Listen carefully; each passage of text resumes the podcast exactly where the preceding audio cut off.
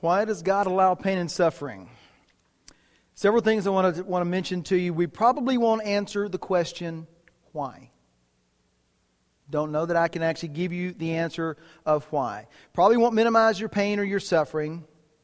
And I'm not going to tell you that it's going to get better. Just pray more. Just have more faith. One of the things that was really, really kind of strange, I got to thinking about this, and we were in staff meeting and talking about the, the, the different messages we were looking at. And we actually chose, the, the three of us that are, are preaching this message, we actually chose the topic of why did God, why does God allow pain and suffering? And then I got to thinking about it. It's like, hmm, we're preaching that, so are we part of the pain and suffering? I went, hmm, maybe, maybe not. I'm I'm not real sure on that one. I'm going to go ahead and get this out of the way. Students, I'm not taking my shoes off, okay? On Wednesday nights, I normally have have my kind of sandals on, and when I get ready to, to preach, I just kick my shoes off. Um, and they keep asking, you taking your shoes off? No, I'm not going to take my shoes off. So don't want to do that to, to, to Lash's Matt up here. He'll be using that um, here in just a bit. Now, talking about pain and suffering, can we agree that pain and suffering is part of life? Is there anybody in here that has not had to deal with pain and suffering yet? I don't see any hands.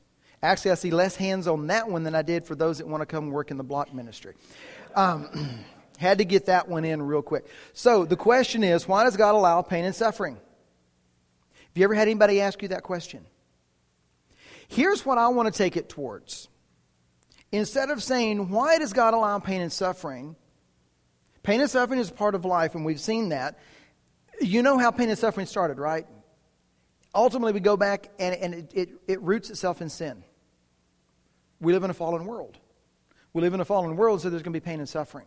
Here's where I want us to take this to. Instead of saying, God, why? I want us to look at what next, and not the, okay, what next? Because you've, we've all, always heard that. You know, something happens, you go, okay, oh, what next? I want us to look at it and go, okay, God, what next? Where do we take it from here? We know that there is going to be pain and suffering. Throughout Scripture, there are a lot of folks that have endured pain and suffering. Job. There's an entire book in the Bible dedicated to Job and his pain and suffering. I went back and started reading back through Job again, and I'm sitting there going, wow. Wow. Wow. And then I look at what I've been going through, and it's like, Hmm. It was interesting last week, listening to Tiny preach on this message, and he says, I got to thinking about this, went home and asked my wife, said, we don't, we're not, no pain and suffering, right? I'm thinking, you're a newlywed. Now, let me qualify that statement, because to me, anybody that's been married less time than I've been married is still a newlywed. In August, we celebrated thirty years. Well, I celebrated thirty years. Trish has endured thirty years, so so we'll we'll go with that one. But we have Job. Look at David. Look at Joseph. Look at Jacob. Look at Jesus. Now, I don't have these slides, the, the passage up there, so Greg, don't worry about trying to find this one. I want to read you something out of Psalm chapter twenty-two. We know Psalm twenty-three pretty well, but let me read you some passages out of Psalm twenty-two. My God, my God, why have you forsaken me? Why are you so far from my deliverance and from my words of groaning? My God, I cry by day, but you did not answer. By night, yet I have not, yet I, I have no rest. But you are holy and throned on the praises of Israel. Our fathers trusted in you. They trusted you. You rescued them. They cried to you, and you were set free. They trusted you, and you were not, and were not disgraced. But I am a worm, not a man, scorned by men, despised by people. Everyone who sees me mocks me. They sneer and shake their heads. He relies on the Lord. Let him rescue him. Let the Lord deliver him, since he takes pleasures in him. Skipping down to verse twelve. Many bulls surround me. Strong ones of Bashan encircle me. They open their mouths against me. Lions mauling and roaring. I'm poured out like water. All my bones are disjointed. My heart is like wax melting within me. My strength is dried up like baked clay. My tongue sticks to the roof of my mouth. You put me into the dust of death. For dogs surrounded me, a gang of evildoers has closed in on me. They have pierced my hands and my feet. I can count all of my bones. People look and stare at me. They divide my garments among them, and they, and they are casting lots for my clothing. But you, Lord, don't be far away. My strength come quickly to help me. Deliver my life from the sword, my li- my only life from the power of these dogs. Save me from the mouth of the lion. You have rescued me from the horns of the wild oxen. I will proclaim your name to the brothers. I will praise you in the congregation. You who fear Yahweh, praise him. All the descendants of Jacob honor him. All you descendants of Israel, revere him. For he has not despised or detested the torment of the afflicted. He did not hide his face from him, but listened when he cried to him for help. I will give praise in the congregation because of you. I will fill, fulfill my vows before those who fear you. The humble will eat and be satisfied. Those who seek the Lord will praise him. May your hearts live forever. That's David writing right there. And David's talking about suffering. He's gone through some suffering. Did you catch part of what started out in that chapter? Did it sound real familiar to you? My God, my God, why have you forsaken me? And then the further you go down through there, it talks about my hands and my feet have been pierced. People stare at me. They've taken my garments and broken them up into pieces, and now they're casting lots for them. Does that sound a whole lot like Matthew chapter twenty-seven? This is David writing. And David is sitting here going, I'm suffering. Man, I've been going through some stuff. But where does he end it up? I'm going to praise you in the congregation. I'm going to praise you in the congregation. I have a friend, or I should say I had a friend, that uh, I taught with for a couple of years, and then became good friends with him. And people used to say he was an atheist, and he would tell people he was an atheist to get people off his back. He was not an atheist. He was a he was a very deep with lots of layers in his life. It was my friend Gerald. We became real good friends, and we had a chance to share with him, and share with him, and share with him. And within the last couple of days of his life, with what Trish was doing, we feel like Gerald got to the point that he gave his life to Christ. Last weekend, we went to Colorado to spread his ashes in Estes Park, and we kind of had the last word because we spread him in a river. So we got to baptize him. So, um, but let me tell you, Gerald went through some stuff. Gerald had uh, kidney failure because he'd had knee replacement. He'd start to, he would take a handful of Advil. Well, he quit taking Tylenol because, well, Tylenol will kill your liver. He didn't realize that Advil will kill your kidneys. And he was taking, you know, twenty, twenty-five a day to take care of the pain in his knees because he wasn't doing the physical therapy that he needed to. Well, his kidney shut down. Well, then he had colon cancer, and he didn't realize he had that until he got into the hospital. And so then Gerald decided, I'm going to go off of dialysis because, you know what? It can't, it can't get any worse. It did. Gerald used, God used that pain and suffering in Gerald's life, I think, to show him some things. But here's what I want us to look at. I watched my wife minister to this man through her pain and suffering. A year ago this November, Trish had brain surgery. She had a condition that was called trigeminal neuralgia on one side, and then she had hemifacial spasms on the other side. And the one with the hemifacial spasms caused her face to twitch, and it would get worse and worse and worse, and it would drive her crazy. There were times that she would get these little crawly feelings that would move through her face. She got to the point she didn't want to sing.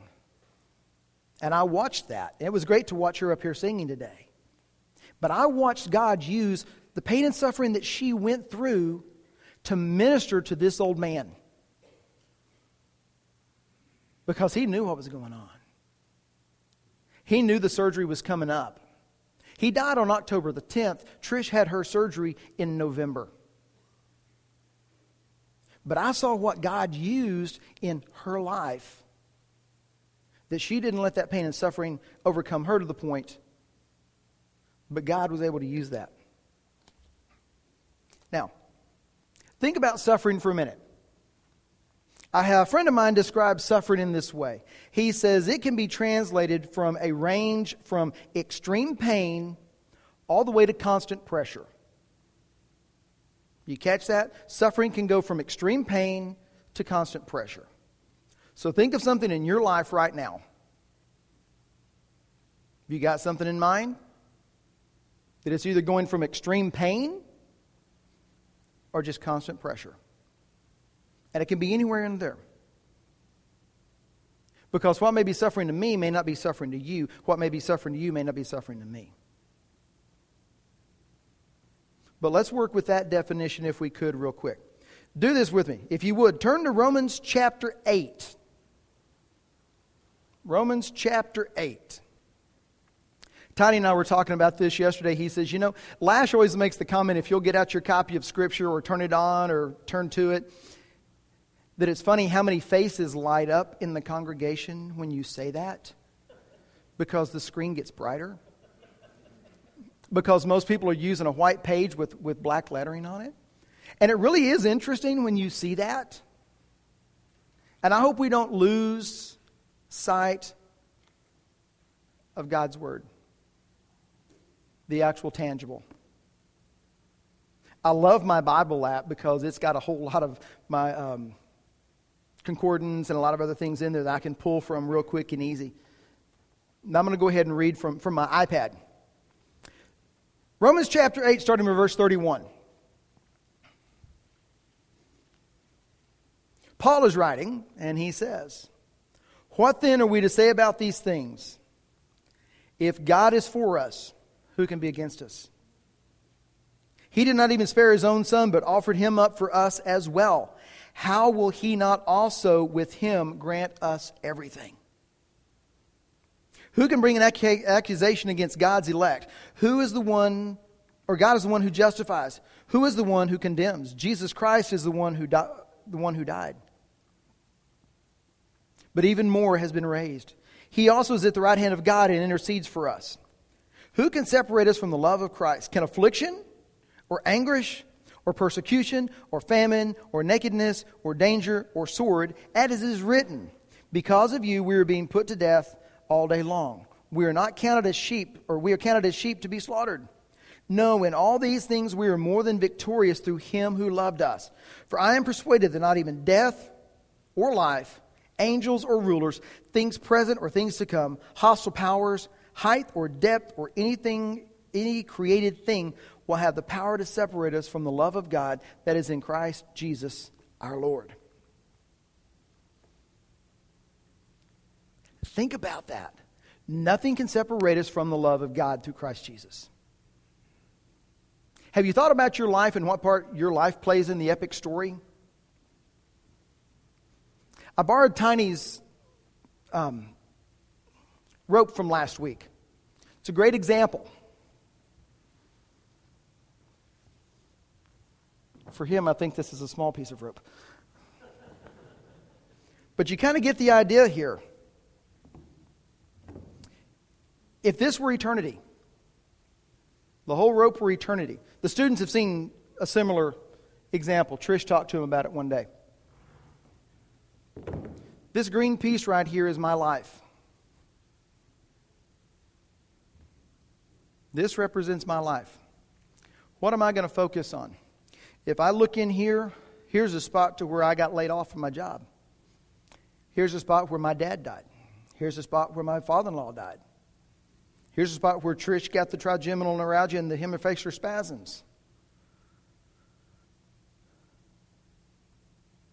Here's making decisions that I wasn't sure where it was going to go. Here's my life. Here's eternity. If you take into account what part we play in all of eternity, it's where I want you to pick up that question. What next? What next, God? And it's not a sad, oh, what next? It's a, what next? What do you need next? What are we doing next, God? This is my life. This is eternity. Tiny figured it out, and he said that this is about two and a half inches. If we were to figure this of our life, and I'm having to think, okay, he's a lot younger than I am. Um, he said that the rest of this would equal about fourteen thousand years. Well, I figure in my case, since he's almost half my age, um, that's probably going to be a lot more time for me. But if this is our life, what next? We're not minimizing suffering. Suffering happens. But is suffering what's going to control it? Is suffering going to be what's the, the thing that drives you? A couple of things I want to look at specifically in this passage real quick. Look at verse thirty-seven real quick, if you would. Holman Christian Standard says it this way. Knowing all these things, we are more than victorious through Him who loved us. Now, Greg, I've got it up there in the King James Version. If you would put it up there for me in the King James. Folks, notice this. Nay, in all these things, we are more than conquerors through Him that loved us. All these things. Here's what I want you to realize with this one. You see the word conquerors? Do you understand what the word conqueror means? Let's look at a couple of a couple of um, civilizations that did some conquering. The Babylonians. When the Babylonians took over, how did they conquer? They would move in. I'm sorry if I if I stop when I ask a question. Students tend to answer questions whether you want them to or not. So um, sometimes I stop and go. The Babylonians, when they would conquer, they would go in, they would take over, they would take the brightest and the best people, and they would take them back home, and they would indoctrinate them, and then try to put them back into culture. Oh, now they're Babylonians. Why do you think they took Daniel and Shadrach, Meshach, and Abednego? They took them to indoctrinate them. You remember the story of Shadrach, Meshach, and Abednego, right? That the king wanted to change them and do all this, and he had some of them that were changing, but these three guys didn't. And then the lion's den with Daniel and all that. So when the Babylonians would come in and they would conquer, they would want to change the culture. We're going to change the culture. We're going to take you and split you up to different places. Change the culture. How did the Romans change culture? The Romans came in and they left Israel where Israel was, right? They just came in and said, as long as you follow the rules, we're good. They had to pay taxes. They had to pay lots of taxes. But they were saying, stay where you are, it's okay. We're going to change this. We're going to do this. When they thought about conquerors, most of the time they would go back to the Babylonian period. We're changing your culture. We're trying to change your culture. So when you see this passage that says we're more than conquerors, we as followers and believers in Jesus Christ are more than conquerors. We have done more than just conquer. We've gone beyond conquering. Jesus Christ has overcome the world. He has overcome everything. So we are more than conquerors because we are in His inheritance. Because we, as Christ followers, are called children of the King. We are children of the King, and we have that inheritance. So we are more than conquerors. So what are we dealing with? Yes, there's problems. It's not going to be alleviated, but what next? What next? Where do we go from there? Look at verse thirty-eight real quick. For I am persuaded that not even death or life or angels or rulers, or things present or things to come, hostile powers, height or depth, or any other created thing will have the power to separate us from the love of God that is in Christ Jesus our Lord. Look at that word persuaded. Do you know what the word persuaded means? I'm going to take you to somewhere that you're not. I'm going to take you believing something a little further. How many folks like to go shop for new cars? I have one. I see that hand. Why don't you like to go shop for new cars? You can answer. Salesman. Why? They keep talking. They're trying to convince you that you need that car, right? Went to sell my truck years ago in the Panhandle. I had a short bed, white, single cab, Chevy pickup. At the time, they were going like wildfire. I was looking for something with a little bit more room in it, so we go to look for a car or look for a truck. And the salesman, they already had my truck sold by the time they even started showing me anything. They said, oh yeah, we can sell this thing. And I kept trying to work the deal, and I said, well, you know what? I don't have to buy a vehicle. Um, okay. I was smart. I brought the second set of keys to my truck with me, and I kept them. Because they said, well, you know, we've got your keys. And it's like, I've got my keys too. You're trying to persuade me to do something. You're trying to move me to a new location, into something different. Here's where I think Paul is taking us. Guys, we have problems. We have pain. We have suffering. We know it's there. It's going to be there. But as he said, I am persuaded that nothing is going to separate me from the love of God through Christ Jesus our Lord. Nothing is going to separate us at all. Nothing, nothing, nothing. I don't care what it is, it's not going to separate us. Do we want to take and fire God? Because uh, Tiny said this last week, and I think Lash may have said it. Do we want to fire God and say, God, you're not doing what I want you to do? Guess what? This life is really and truly not about me. It's about Jesus. What next? Are we going to allow what happens in our life to bring glory to God regardless? My job is to bring glory to God. My job is to bring glory to God in whatever circumstance I'm in. Think about the Apostle Paul. What all did Paul go through? Shipwreck. He was imprisoned. He was beaten. He's gone through a lot. You think Paul had pain and suffering? Probably so. What did Paul say?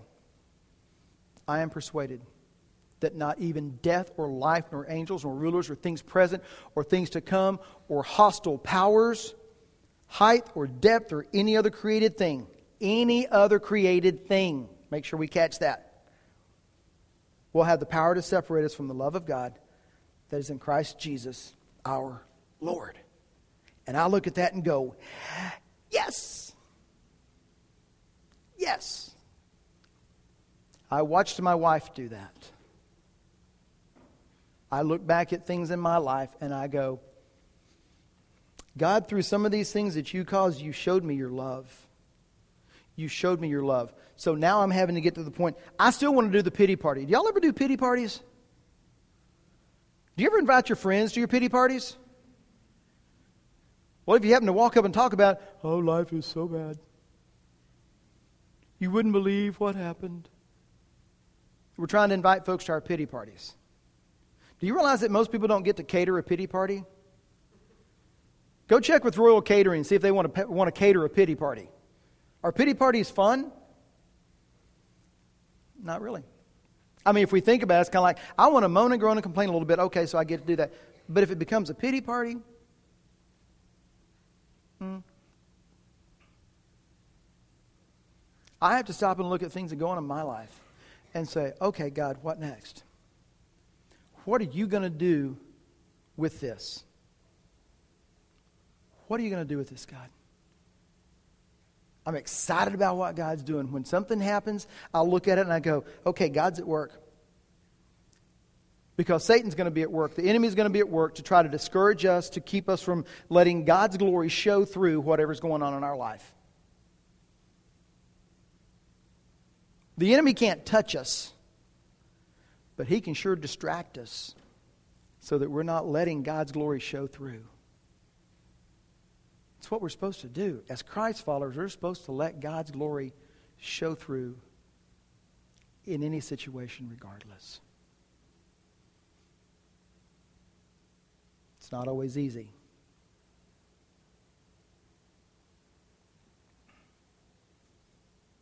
The thing is, is I just I just want to make sure, standing in a room of folks at church, to make the assumption that everybody is in here going, you know, I get that. There may be somebody sitting here and looking and going, I kind of get it, but I really don't get it. The glory of God wants to show through because what God has got planned. When you look at the length of your life compared to eternity, we have the opportunity to be a play, play a, a part in this epic story. And I want to make sure everybody here has that opportunity to be able to look and say, you know what, I have a part in that epic story. And I want to be a part of it because of what Jesus Christ did for me on the cross. Because God loved me enough to let Jesus die in my place. Because Scripture says, because of sin, death has to happen. And Jesus said, I will take that place. And God offers it as a gift. If we're willing to take that. Romans says this. If you believe with your heart and confess with your mouth, you'll be saved. And today is that day that if you've not done that before, if you've not placed your faith and trust in Jesus Christ, this can be the day that you stop and say, I'm doing this. I'm placing my faith and trust in Jesus Christ. I believe it in my heart, and confessing it with your mouth means let somebody know. If you do that this morning, you get to that point, you come catch me, you catch Lash, you catch Paul. Catch one of us and look and go, I asked Jesus in my life. I'm placing my faith and trust in Jesus Christ. And then that glory of God gets to shine through. And we have a part to play in that epic adventure that's called eternity. And we have that opportunity with the decision that we want to make. My prayer is that if you've not done that, that you do. That you get to that point. My prayer is also this, for those of us that are Christ followers, that we get to the point to where we stop and look and say, God's glory needs to shine through my life. Your problems aren't going to go away. The pain and suffering is still going to be there. God's bigger than that. But I need to let God's glory shine through. Paul writes that he had what was considered a thorn in his side, or thorn in the flesh.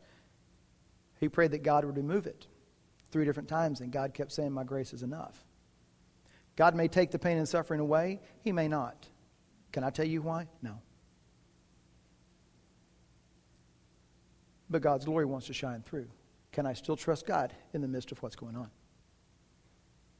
Can I still trust God?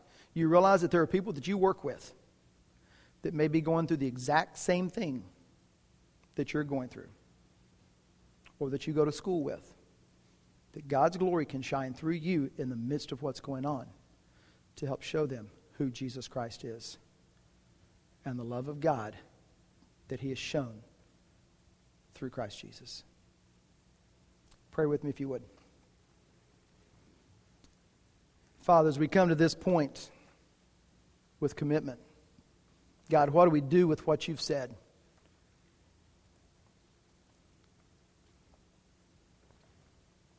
What do we do? God, I pray that you would help us to, to let your glory shine through. And Father, if somebody needs to make that decision today to place their faith and trust in you, because of what you did through Jesus Christ on a cross and through that tomb, and that that tomb could not hold him, but that he is alive and sitting beside you right now. Father, through that gift that you offer, I pray today would be that day that folks would step out and say, I'm placing my faith and trust. And God, for those of us that have done that, help us to let your glory shine in all that we do, in every situation, regardless of what is going on, not to minimize our pain or our suffering, but to God, God, that you can use that to show your love and your mercy and your grace to a fallen world. Father, thank you for your love. It's in Jesus' name we pray. Amen.